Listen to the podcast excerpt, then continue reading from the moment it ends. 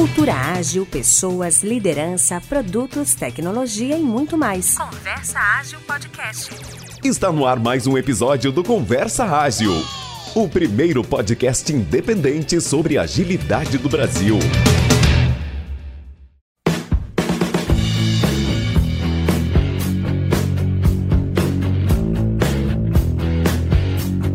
Fala ouvintes, e a gente vai conversar hoje.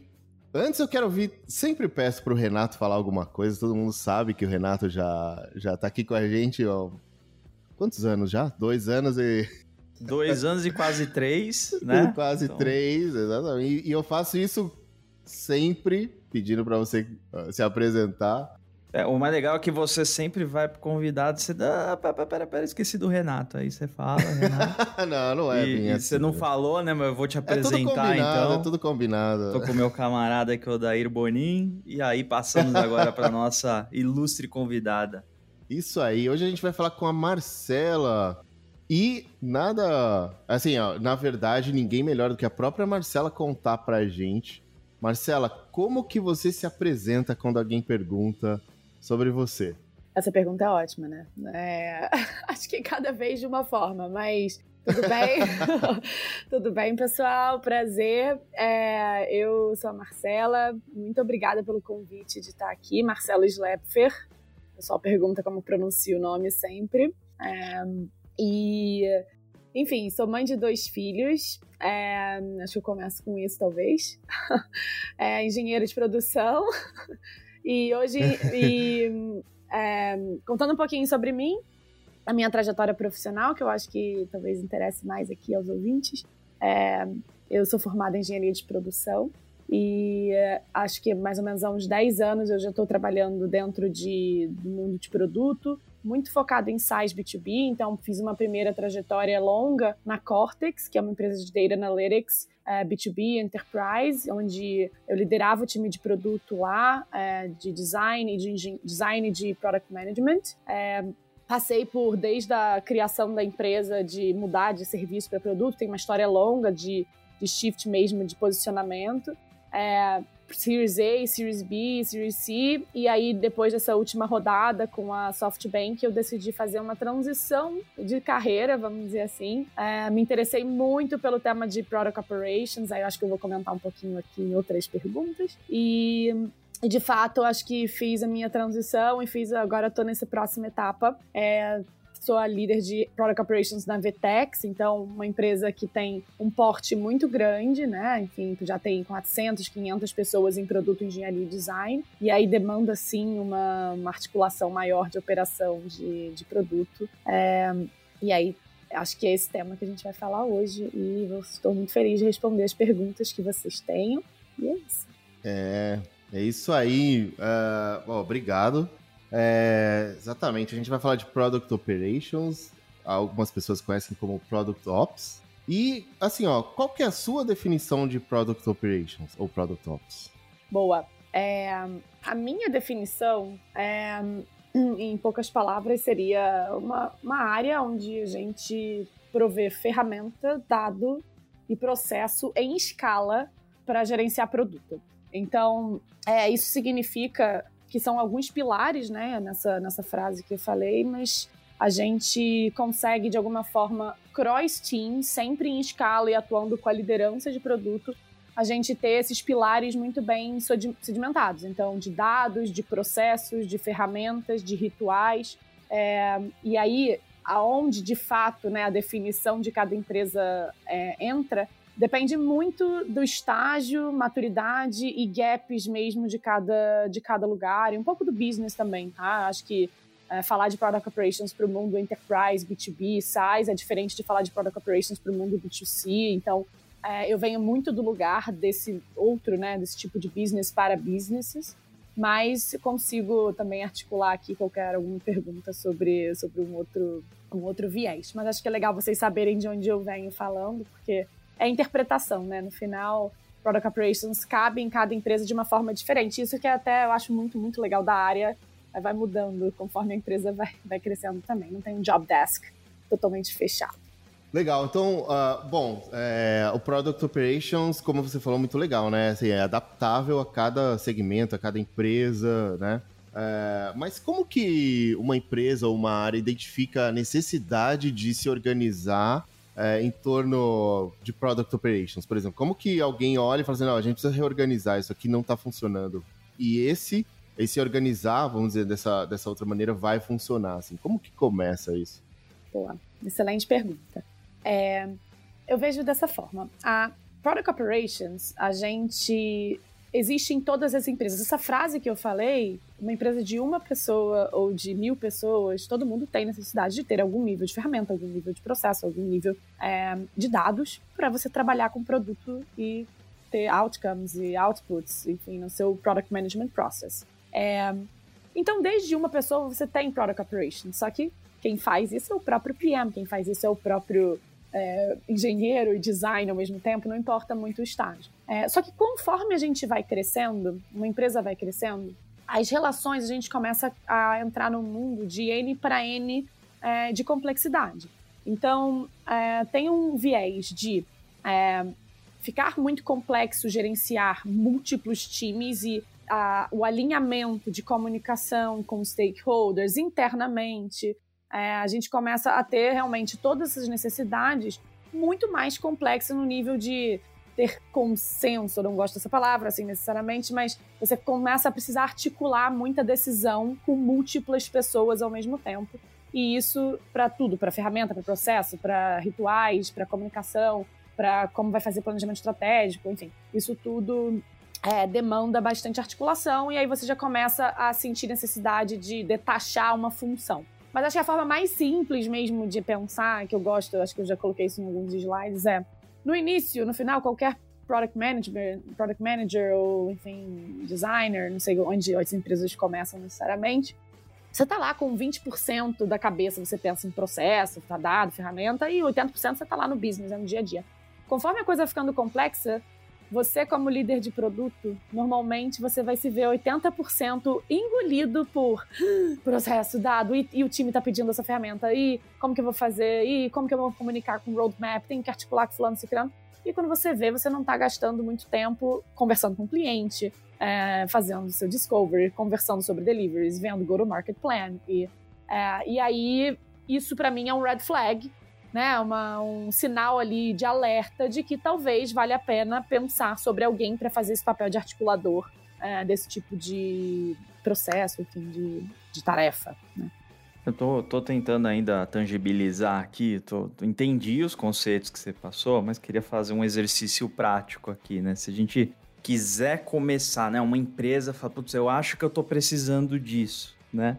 Como que seria o primeiro passo, assim, Marcela, para uma empresa começar a ter uma, uma operação com foco em produtos, etc. Boa. Normalmente, as empresas, quando elas começam a achar que precisam de alguém, é, é muito importante. Você faz um processo quase de discovery mesmo. Assim, eu tenho conversado com bastante pessoas que têm criado áreas de product operations no Brasil e todas fazem mais ou menos o mesmo playbook você tem que ficar muito próximo do CPO da empresa, ou seja, enfim, CPO, o líder, o líder, o último líder de produto, tá? Uhum. Porque no final você está tirando banda dele cognitiva, né? Acho que é, é, uma, é você conseguir ser muito par e braço direito dessa, dessa pessoa e normalmente você responde para o CPO e você vai atuar muito com ele em descobrir aonde está a banda cognitiva que você poderia escalar e, é, e resolver. Aí vamos dar exemplo. Na Vetex, atualmente, o principal foco está sendo em gestão de resultado, ou seja, é, conseguir articular um bom roadmap, conseguir articular uma boa OKR planning, conseguir articular o tracking disso e comunicação disso com board, né? A empresa se tornou pública há muito uhum. pouco tempo. Board, é, entidades de analistas, enfim, externas, com growth e com os seus próprios, os próprios clientes. Então, fazer esse fluxo funcionar de comunicação, desde a definição de estratégia, tracking e resultado, é, isso estava ocupando muita banda cognitiva do CPO e ele não estava conseguindo atuar em quais são as prioridades de produto, qual a visão, assim, e, e, atuar dessa forma mais focada. Então a gente está articulando todo o processo, é, que rituais existem, que, que, ferramentas existem de roadmap, qual é a ferramenta é, de fato oficial onde a gente se comunica. Eu, a Product Operations lá é a ponta oficial de comunicação de produto e growth, para a gente não ter 400 canais chegando em produto ao mesmo tempo, é, com demandas e pedidos. É, e no final, a gente, produto, conseguir pautar mais do que ser pautado, né? Assim, no final, a gente conseguir ir atrás dos clientes que a gente tem interesse, ir atrás dos stakeholders que a gente tem interesse para buscar informações, mas não ficar só o tempo todo sendo né, uma avalanche de como está isso, como está aquilo, qual o roadmap, uhum, e a gente conseguir ser proativo nas comunicações dessa gestão de resultados, sabe? Então isso está sendo um dos temas, porque ocupava muita banda cognitiva. É, isso é o processo de planejamento de produto, né? Então, então tô falando de prover dados, processo e tal, então processo é o processo de planejamento de produto tem empresa que nasce com isso muito bem feito e sempre foi, né, não tem muita interação e não tem grandes é, saltos de necessidade de mudar radicalmente o processo. A Vetex a cada três meses a gente está mudando ainda, a gente está iterando muito forte, sabe? A gente tem mudado muito o, o tom e a empresa e o volume de pessoas. Então, isso é muito importante ter alguém articulando. Quando estabiliza, talvez seja outro tema. É, Outra coisa que está com a gente para tangibilizar é toda a parte de, de staffing, prioridades de staffing, né? Então a gente olha toda a organização, aonde estão os squads, é, níveis e perfis e skills, é, junta com dados uhum. de pessoas e, e, prioridades de produto e pensa: será que a gente está otimizando os nossos times para o que a gente quer esse ano de prioridade? Será que tem algum time que poderia é, receber uma pessoa mais sênior e passar uma pessoa mais júnior para outro, para a gente ter um equilíbrio maior e de repente mais resultado. Então, assim, a gente consegue olhar esses temas CROI, sabe? Isso para apoiar o CPO nas decisões que ele precisa tomar no dia a dia, nos processos. E tem muitos exemplos, assim, isso está sendo atual, né? Eu posso falar de um ano atrás, mas eu acho que, como eu já acho que é legal, isso aqui está mais fresco, né? Na Vetex pós-IPO, assim, acho que o pessoal tem muita curiosidade do que, que muda também numa empresa, então é isso.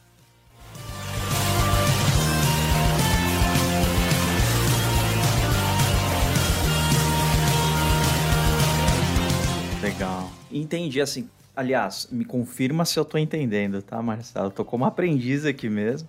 E, e, algumas das questões que você falou me chamaram atenção que em muitas empresas são coisas feitas por pessoas é, é, de agilidade, né? Ou, ou agile coaches, ou, ou, agilistas, enfim, a definição aqui ela, ela é abrangente, né? Mas eu entendo que a diferença de, de Product Ops é que a gente traz o produto para esse jogo, né? E, e é um, um, caminho de agilidade que eu te confesso assim que eu acredito muito hoje, que é você conectar tudo isso que você está dizendo, né, de, de, modelo organizacional, que é uma formação mais tática, é, uso de dados de eficiência, entendendo como que está essa operação, né? Mas com o olhar em backlog e impacto no negócio final, né? Porque agilidade, por muito tempo, ela virou meio que o fim, né? Então tinha muita empresa que organizava bem as pessoas, que tinha lá boas métricas, mas não entregava um valor adequado. Então, assim, é, é, tem a ver com isso que eu, que eu tô trazendo, assim? É, é todo esse jogo, só que trazendo produto pro meio dele? Perfeito, acho que foi uma ótima leitura. Inclusive, obrigada, vou usar acho que parte do que você falou para ah. explicar próximas vezes. Mas sim, é, então é, eu tenho dados né, de pessoas, de eficiência dos times, né? Que acho que a gente está no podcast de, é, do mundo ágil e é, todas as métricas clássicas, assim, cada squad vai ter ou não, enfim, o nível de maturidade deles. Mas o mais interessante aqui de Product Operations, por isso a atuação muito próxima do CPO, é, VP of Product, é que eu realmente, a gente, eu entendo que cada squad tem um compromisso extraordinário naquele ano para entregar, e se isso é a prioridade do ano ou não, para então a gente conseguir repensar no time. É, e bloquear o time. Hoje eu estava, reunião antes daqui, hoje estava pensando sobre, estava vindo uma demanda do time de vendas, é, e muito fácil foi enxergar que a gente não poderia cumpri-las porque o, trade-off ele é muito crítico, porque é a prioridade do ano para entrega, para outcome mesmo, assim, vai mexer nos times que mexem nas métricas mais relevantes para o ano que a gente está querendo mexer. É, então, de repente, se fosse um outro caso, não faz sentido, mas eu consigo cruzar esse tipo de dado porque a gente fica é, com a responsabilidade desse processo de planejamento inteiro. Então, a gente cruza o dado de pessoas com eficiência de, do maquininha de produto com as prioridades e visão de produto, né? Então, isso uh, gera-se uma pauta mensal com diretores, CPO, se leva para assim, o que, que a gente tem que fazer, onde é que estão as bandeiras vermelhas, onde é que a gente pode... É, prioridades de vagas, a gente não sai contratando, né? A gente tem prioridades claras de vagas para preencher skills específicos, então... E muita, muita coisa que sai desse sisteminha, sabe? Uhum, é, então, isso é, isso é um, um tópico, né? Sim, sim. E pensando assim, até não sei o quanto você pode abrir, né? Mas falando de organização, assim, hierarquia, como que vocês se organizam hoje para rodar essas definições que você está trazendo para gente? Vocês, você diz é, Product Operations? É, PM, ah, é, é, a divisão com PO, se existem pessoas agilistas. Ah, legal. Enfim, como que essa distribuição, assim, de... Estrutura, né? Estrutural, é. é.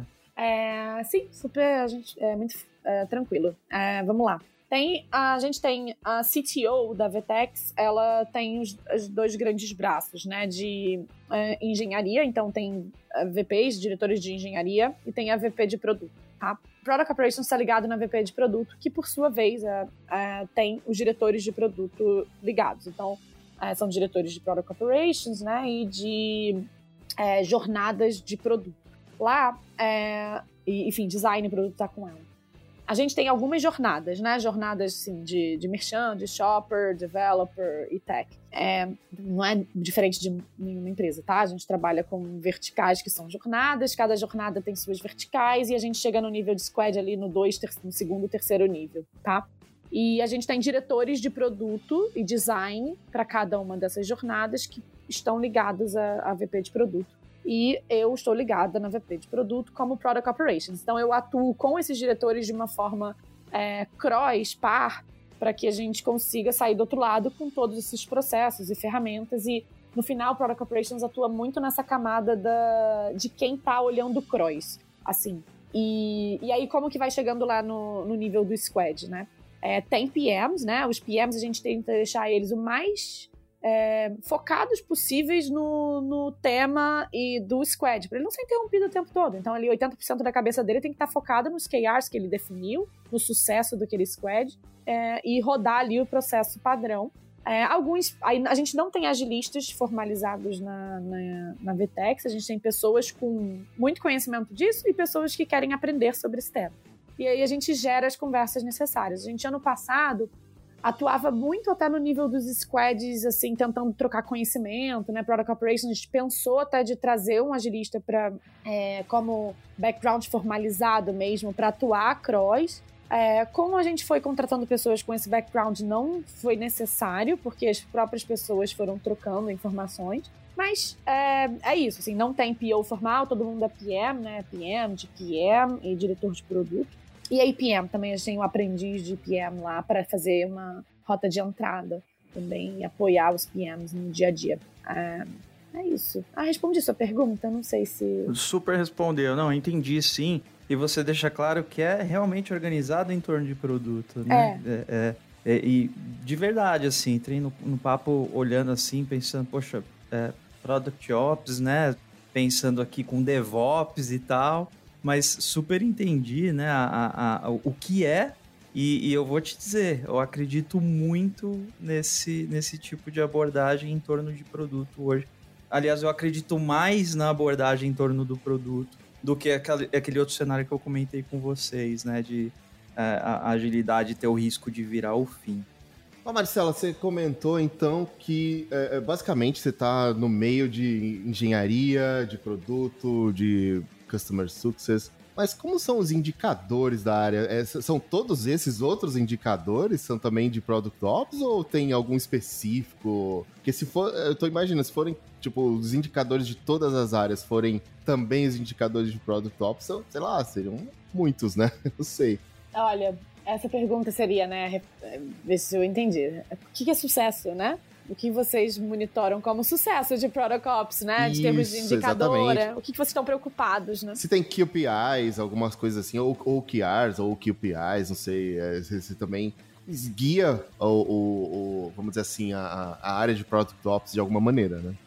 Resposta mais sincera do mundo. Não, não tem KPIs numéricos É, eu nunca, eu não consegui chegar a KPIs numéricos na realidade da VTEX que refletissem o sucesso da área ainda.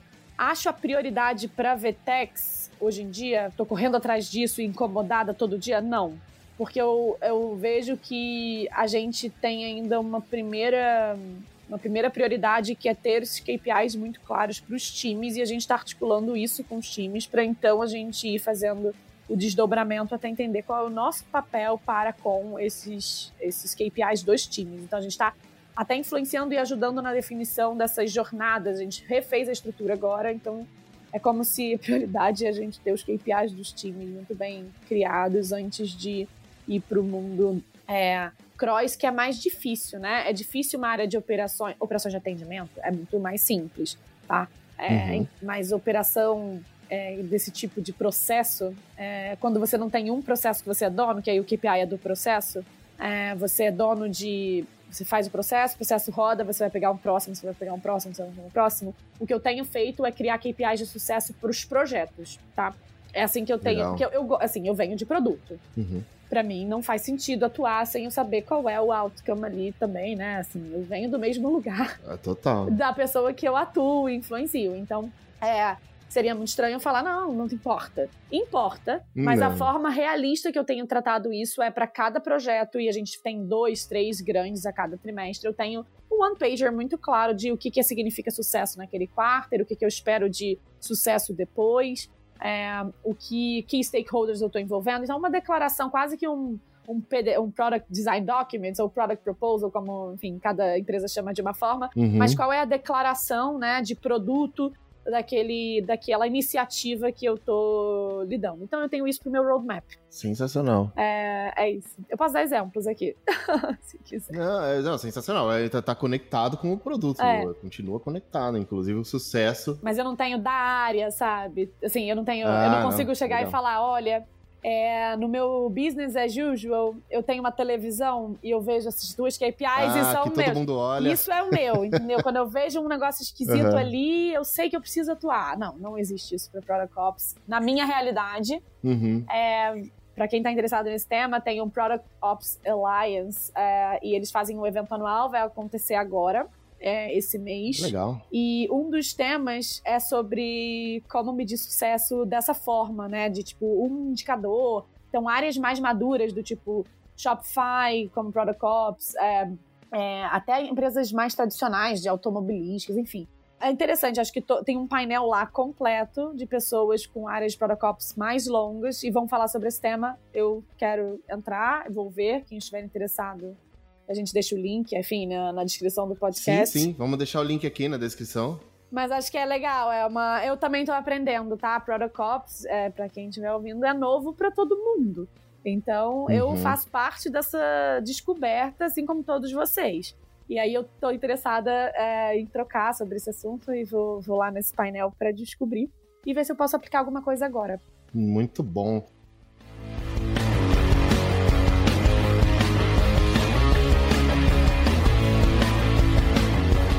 Fiquei pensando aqui, do mesmo jeito que Product Ops funciona diferente para cada empresa, ela também, é, assim, essa área também deve se adaptar à própria empresa, que também muda, né? Então.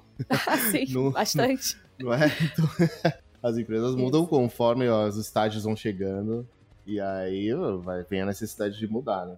E muito ao estilo, isso eu tô vivendo agora, a Vtex, é, ela acabou de anunciar, né, um novo quadro de, inclusive todas mulheres, enfim, de VP de produto, de C-level. Uhum.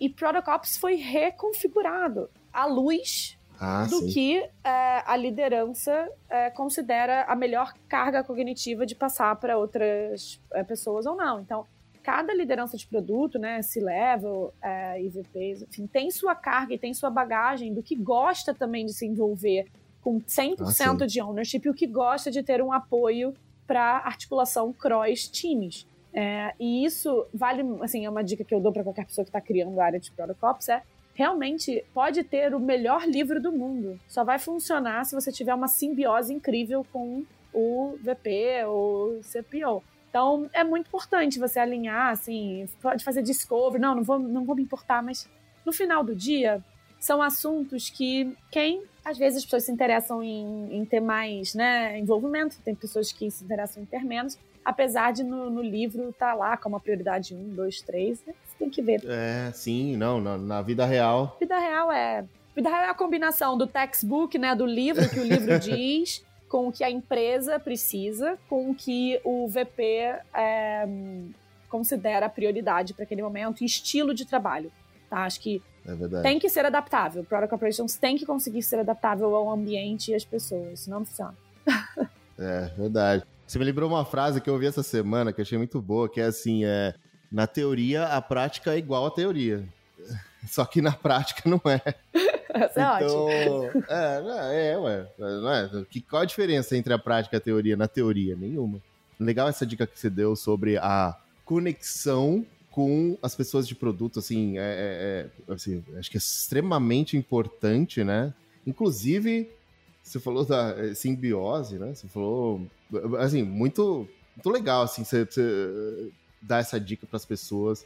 Eu ia perguntar isso, como que uma pessoa, ela entra na área, ela começa nessa, tipo assim, eu não eh, me interessei pelo, pelo assunto, o que, eh, eh, ou até mesmo se ela não tem o que ela precisa, é, sabe, é, é, correr atrás e tudo mais. Como que, até se você quiser contar um pouco da sua, como é que foi o seu começo? Então vou começar sobre, vou contar do meu caso específico, que aí fica, né, como curiosidade, um exemplo concreto e posso depois subir o nível para falar como eu enxergo em termos de skills e como as pessoas podem buscar esse próximo passo. É, a minha história é e aí acho que algumas pessoas se reconhecem nisso, é, eu sempre fui uma pessoa muito direcionada por processo, eu sempre gostei muito do mundo interno das empresas, tá? Então, quando eu era head de produto e eu deveria gastar uma parte do meu tempo falando com, né, deveria passar e gostar de passar um tempo falando com o cliente, o tempo todo fora, no mundo externo e pensando em visão, eu, de alguma forma, era sempre sugada para Marcela, será que você pode colocar o processo de OKRs é, em, em, funcionamento? Ah, você também pode ser a champion de, de articular isso na empresa.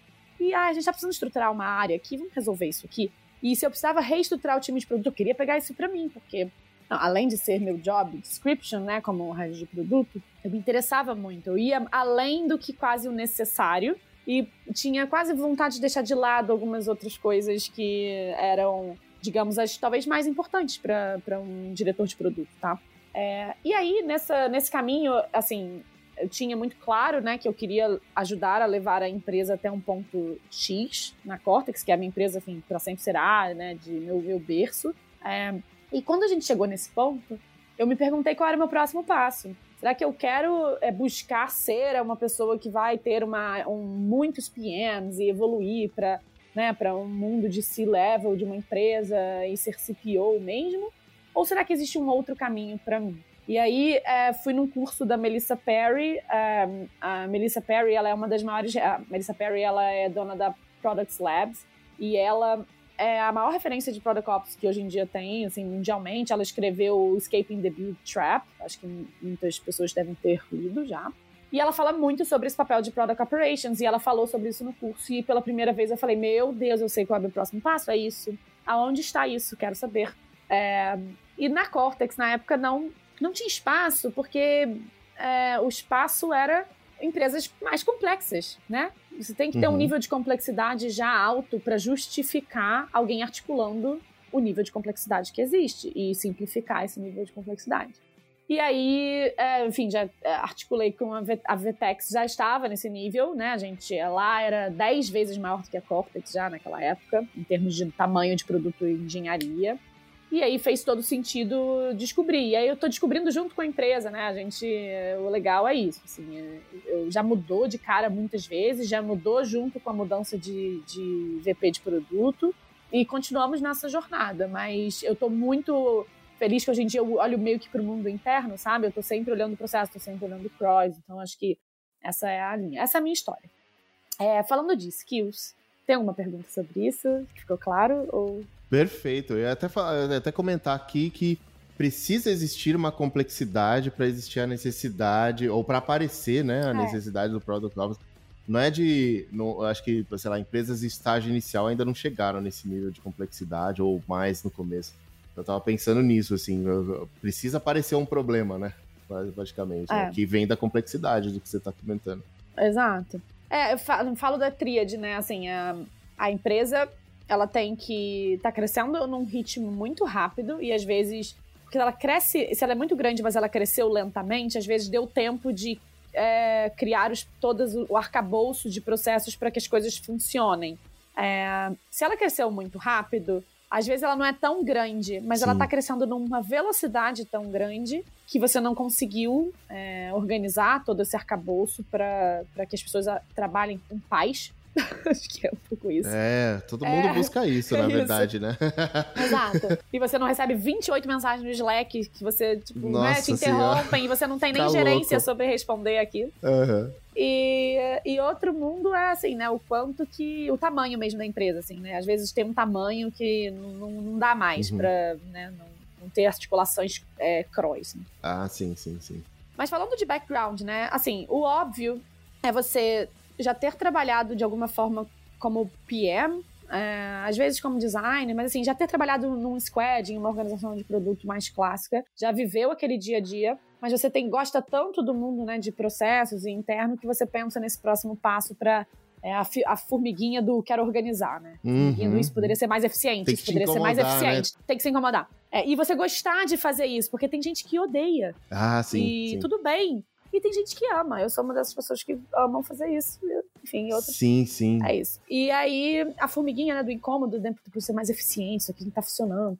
Então, esse é o mundo. Agora, a gente tem muito. A área de Product Operations pode ser muito o primeiro passo para então entrar também numa área de produto, tá? Então, assim, uma pessoa com background de consultoria funciona muito bem numa área de Product Operations, porque os consultores normalmente entendem muito rápido é, ineficiências em organizações, em organismos. É verdade. E são pessoas muito boas de articular comunicação entre pessoas e criar algum protocolo, né? Processos são protocolos, enfim, protocolo de atuação para aquelas pessoas. E aí, é, o que a gente fez quando trouxe consultores foi é, consultores ou pessoas vivendo assim em, em empresas é, não de produto necessariamente, é que a gente paga cursos de product management para que a pessoa consiga conversar e não ser um consultor. A gente não quer isso, né? Product Ops não é uma área de consultoria, que legal, poxa, muito bonzinhos eles. A gente tem responsabilidades claras que estão na nossa mão.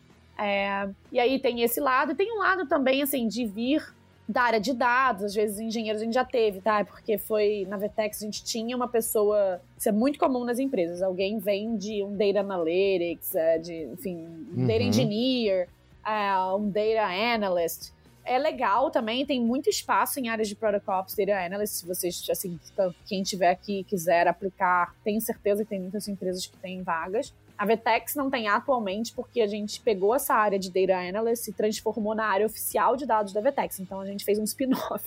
Vamos dizer assim.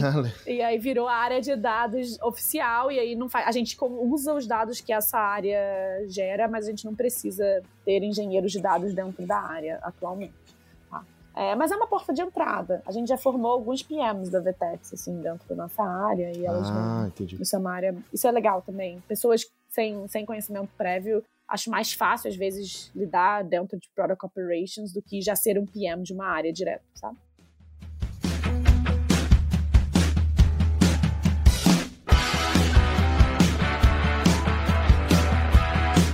Muito bom. Agora uma pergunta de curiosidade aí. Você conseguiu se empolgou com uma realidade que você encontrou lá atrás e você já formou, assim, é, é, é, um caminho até onde você consegue chegar, ou não existe ainda, né? Porque é uma área nova também, né? Não, sei lá, ainda não, não...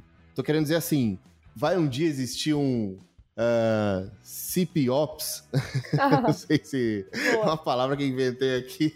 é, eu vejo assim, eu, eu não penso muito Marcela, tá? Eu, eu sei, eu, eu tenho a resposta dessa pergunta, na minha opinião, porque eu penso nas pessoas. Mas assim, eu não, nunca liguei Marcela, nunca penso muito nisso, não.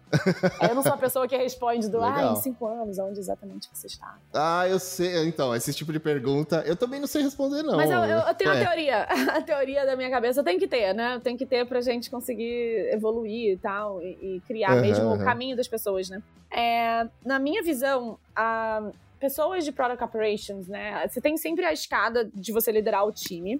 É, e conforme o time vai ficando mais complexo, você pode ter ali verticais de atuação e tal. É, mas você pode ir para voltar, você pode fazer, você pode sair de produto e ir para product operations e você depois você na verdade com isso consegue, como você finalmente saiu de um mundo de versão squad e você está vendo múltiplos, você consegue de alguma forma dar um salto e ir para uma senior position ou até às vezes um C-level de ser produto, porque basicamente, Product Operations, como atua muito perto do CPO, você às vezes com menos senioridade do que você teria para atuar colado, você passa a atuar, você passa a aprender o dia a dia, aprende-se muito com isso e você consegue voltar para sua carreira anterior dando um salto, tá? Então isso é um caminho.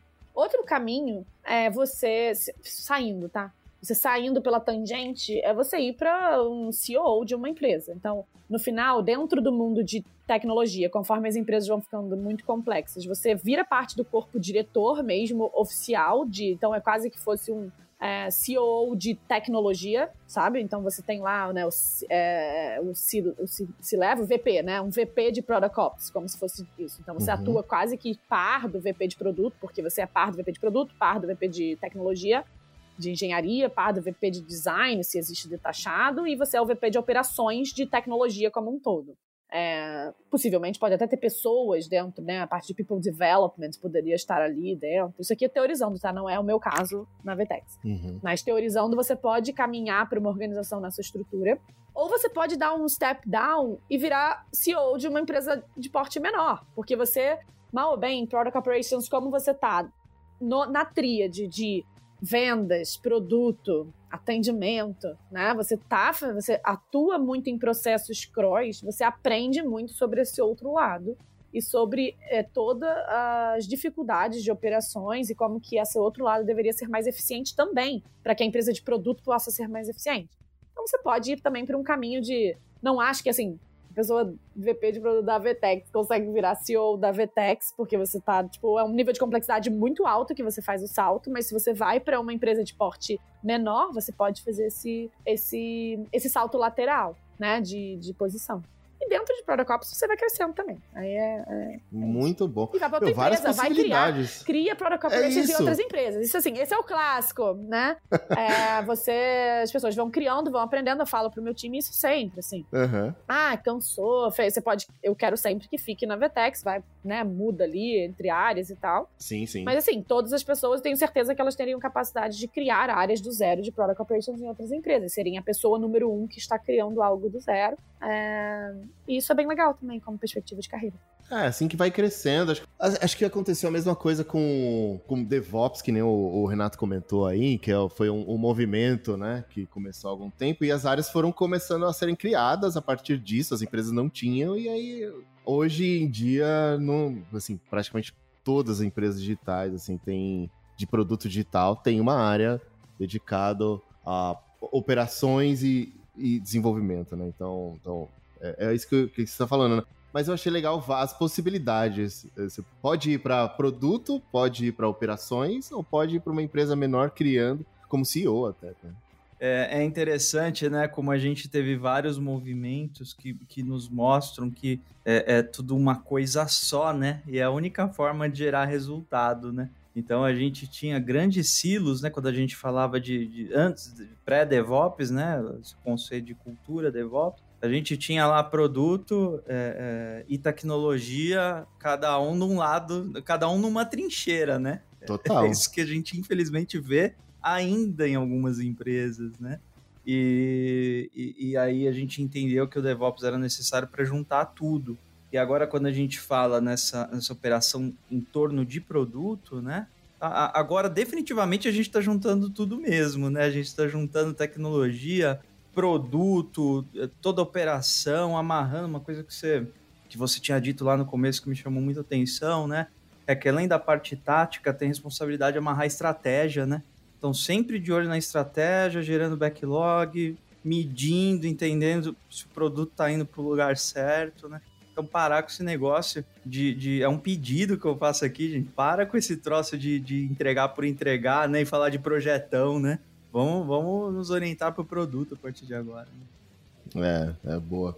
você falou uma coisa que me levantou uma curiosidade aqui. É, indo mais pro, pro final aqui. É, esse, é, esse movimento que o Renato falou, DevOps, é, assim, existia mu muita briga, vamos dizer assim, né, conflito entre o time de Dev e o time de Ops. E aí a pergunta é, é igual, ou já, já percebeu isso? Assim, é, existe, existe muito conflito entre o time, ou existia, não sei, assim, entre o, o, time de produto e operações?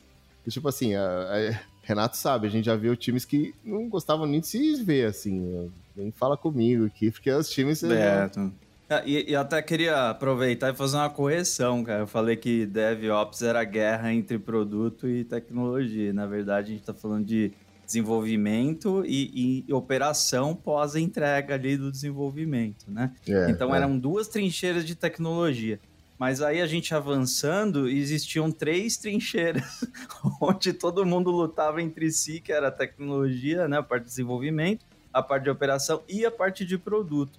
E é isso, né, Oda, que a gente já chegou até a presenciar de pessoas de produto e tecnologia que nem se falavam e que eu acho uma loucura absurda para conseguir gerar algo aí interessante no final.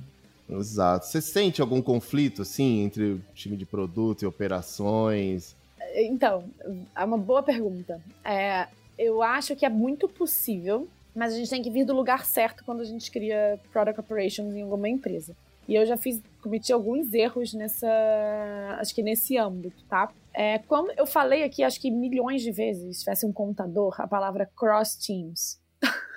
Por quê? Porque é, qualquer momento que eu que Product Ops resolve atuar influenciando um time específico ou julgando um time específico em termos de processo ou qualquer coisa, é setar para o, o, assim, a falha, tá? Assim, a relação. Uhum. Porque nunca Product Operations é mais relevante do que a organização que a gente levou tanto tempo, eu acho, assim, de cultura de produto para criar na vida, assim, né? no mundo, que é ter um squad funcionando de forma é, muito compartilhada e cada um tem sua função e as coisas saem. Enfim, a gente demorou muito tempo para chegar né, nesse mundo é, de conseguir atuar dessa forma sem ser né, totalmente waterfall e com uma pessoa responsável por todas as pessoas do time hierarquicamente e tal. Então, assim, atuar localmente é muito ruim tá? Assim, não, não, não faria isso uh, e nunca, não acho que é o melhor lugar de estar e gera, vai, vai gerar muito conflito. Aonde você, onde pode gerar conflito, assim, hoje em dia, por que, que eu acho que não gera necessariamente? É, é você saber muito bem que Protocops, é, no que, que de fato as pessoas querem ajuda, e isso tem que estar muito bem o jogo combinado com o VP de produto. Você tem que estar combinado com uma pessoa muito bem, onde é o seu papel, é, responsabilidades, e normalmente são responsabilidades que vão transcender qualquer é, diretor de produto. Então, o diretor de produto de uma jornada, ele não quer estar na posição de, de influenciar na estratégia da outra jornada, ou de, tipo, monitor, não influenciar, mas monitorar se a estratégia está sendo cumprida ou não de outra jornada. Imagina que doideira eu tenho que criar uma relação de confiança com cada diretor para que, assim, é como eu te, eu te ajudo, entendeu? Assim, você tem. Cara, como que eu tiro carga cognitiva da sua cabeça? Como que eu te ajudo? Essas são as minhas responsabilidades combinadas com o VP de produto. Como que a gente pode jogar junto? É o quê? Você quer fazer uma reunião semanal? Eu tenho esses dados aqui, você quer que eu, de alguma forma isso aqui fique mais fácil para você? Cada um tem suas funções muito claras e eu acho que é mais essa posição do como eu me coloco aberta e sempre num nível cross e nunca julgando a, a atuação da pessoa, sabe? Assim, isso não. Aí é, é ruim. E envolver todas as decisões possíveis, né? Decisões necessárias que são deles. Acho que a gente é articulador. O papel de articulação, ele é difícil, mas ele é muito necessário nas empresas. Assim, você articular. Alguém precisa ser dono de certas coisas de articulação. Mesmo que você não seja dono dos resultados finais é, isolados, tá? É isso. Confusa, né, minha resposta, ouvintes, porém. Não, é, não, Eu espero que tenham pegado. Não, Não, ficou, boa, ficou claro, sim. Acho que a, a treta ela acaba tendo muito na sua origem, né? Que a pergunta do Odair foi onde que é a treta, Onde é né? a Essa foi treta? a Ela se pergunta influencia dele. no trabalho ali, né, da pessoa. É. e claro, ocorrem N conflitos, Sim. né? E, e muitos, muitos das origens desses conflitos estão na forma que starta a organização, né? Às vezes a organização da empresa, é, essa parte de diretorias e tal, já- é de uma forma que a gente sabe que vai, vai soltar para conflitar logo logo, né? Então te- tem essa, essa questão estratégica e como, como as áreas são divididas, quem é responsável pelo que, etc., reduzindo esse- esses riscos, né? Para mim ficou claro, assim, pra- de verdade, Marcelo. É, foi uma aula, uma aula que você, que você deu aqui pra gente sobre o assunto. Entrei aqui como aluno mesmo, de verdade, entendi bastante o conceito e como, como funcionam as responsabilidades, oportunidades, né? E promessa é dívida, Marcelo, a gente vai te liberar num horário aqui que você tem uma reunião logo em seguida. Eu queria primeiro já te agradecer demais pelo tempo que você disponibilizou pra gente. Até para abrir aqui para todo mundo, a gente, a gente tá gravando ao meio-dia.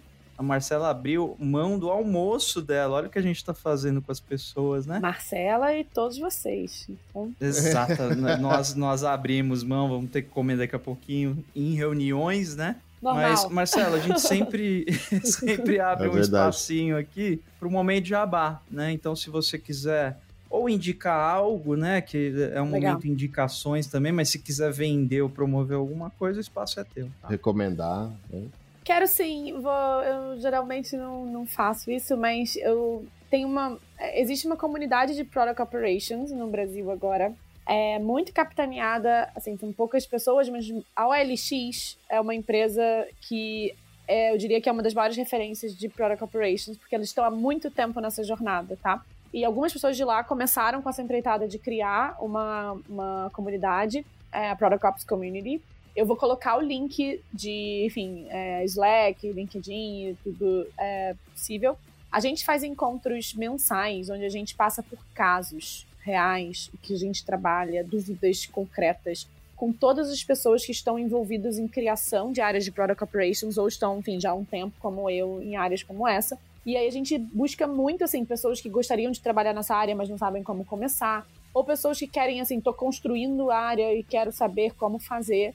É, preciso de exemplos práticos, porque às vezes eu entendo quem tá ouvindo até aqui, né? Nossa, entendi, parece muito interessante, mas eu não saberia dar o próximo passo, sabe? Eu não, não, não, não ficou tangível ali vários exemplos. Eu dei alguns, mas assim, existe um caminhão de exemplos para cada dúvida que alguém possa trazer e exemplos práticos em diferentes empresas. E essa comunidade tem esse objetivo da gente ir, ir para o mundo prático, sabe? Com artigos, com discussão mensal. Então acho que é muito legal assim quem está interessado nesse tema entrar e acompanhar assim os assuntos. Isso pode ajudar bastante. E a gente posta vagas também, assim quem gostaria de experimentar uma área como essa é, está tudo lá. E é bem legal. A qualidade das, das, das discussões são muito boas. Bacana demais. A gente vai colocar aqui nos, nos links aqui na descrição. É, pois é, né? Ah, isso é sensacional. Legal. Isso é Muito bom. importantíssimo. A gente tem uma comunidade muito forte, né? Em, em vários sentidos aqui. Bom, é isso. A gente vai pôr todo- tudo aqui direitinho na descrição do nosso episódio. Marcela, obrigado. Foi um prazer te conhecer. Obrigado, Marcela. Obrigada a vocês. E até a próxima aí, pessoal. Valeu. Valeu. Isso aí. Valeu, Marcela. Obrigado, pessoal. Você ouviu o Conversa Ágil Podcast. Confira esses e outros incríveis episódios em conversaagil.com.br. Até o próximo episódio.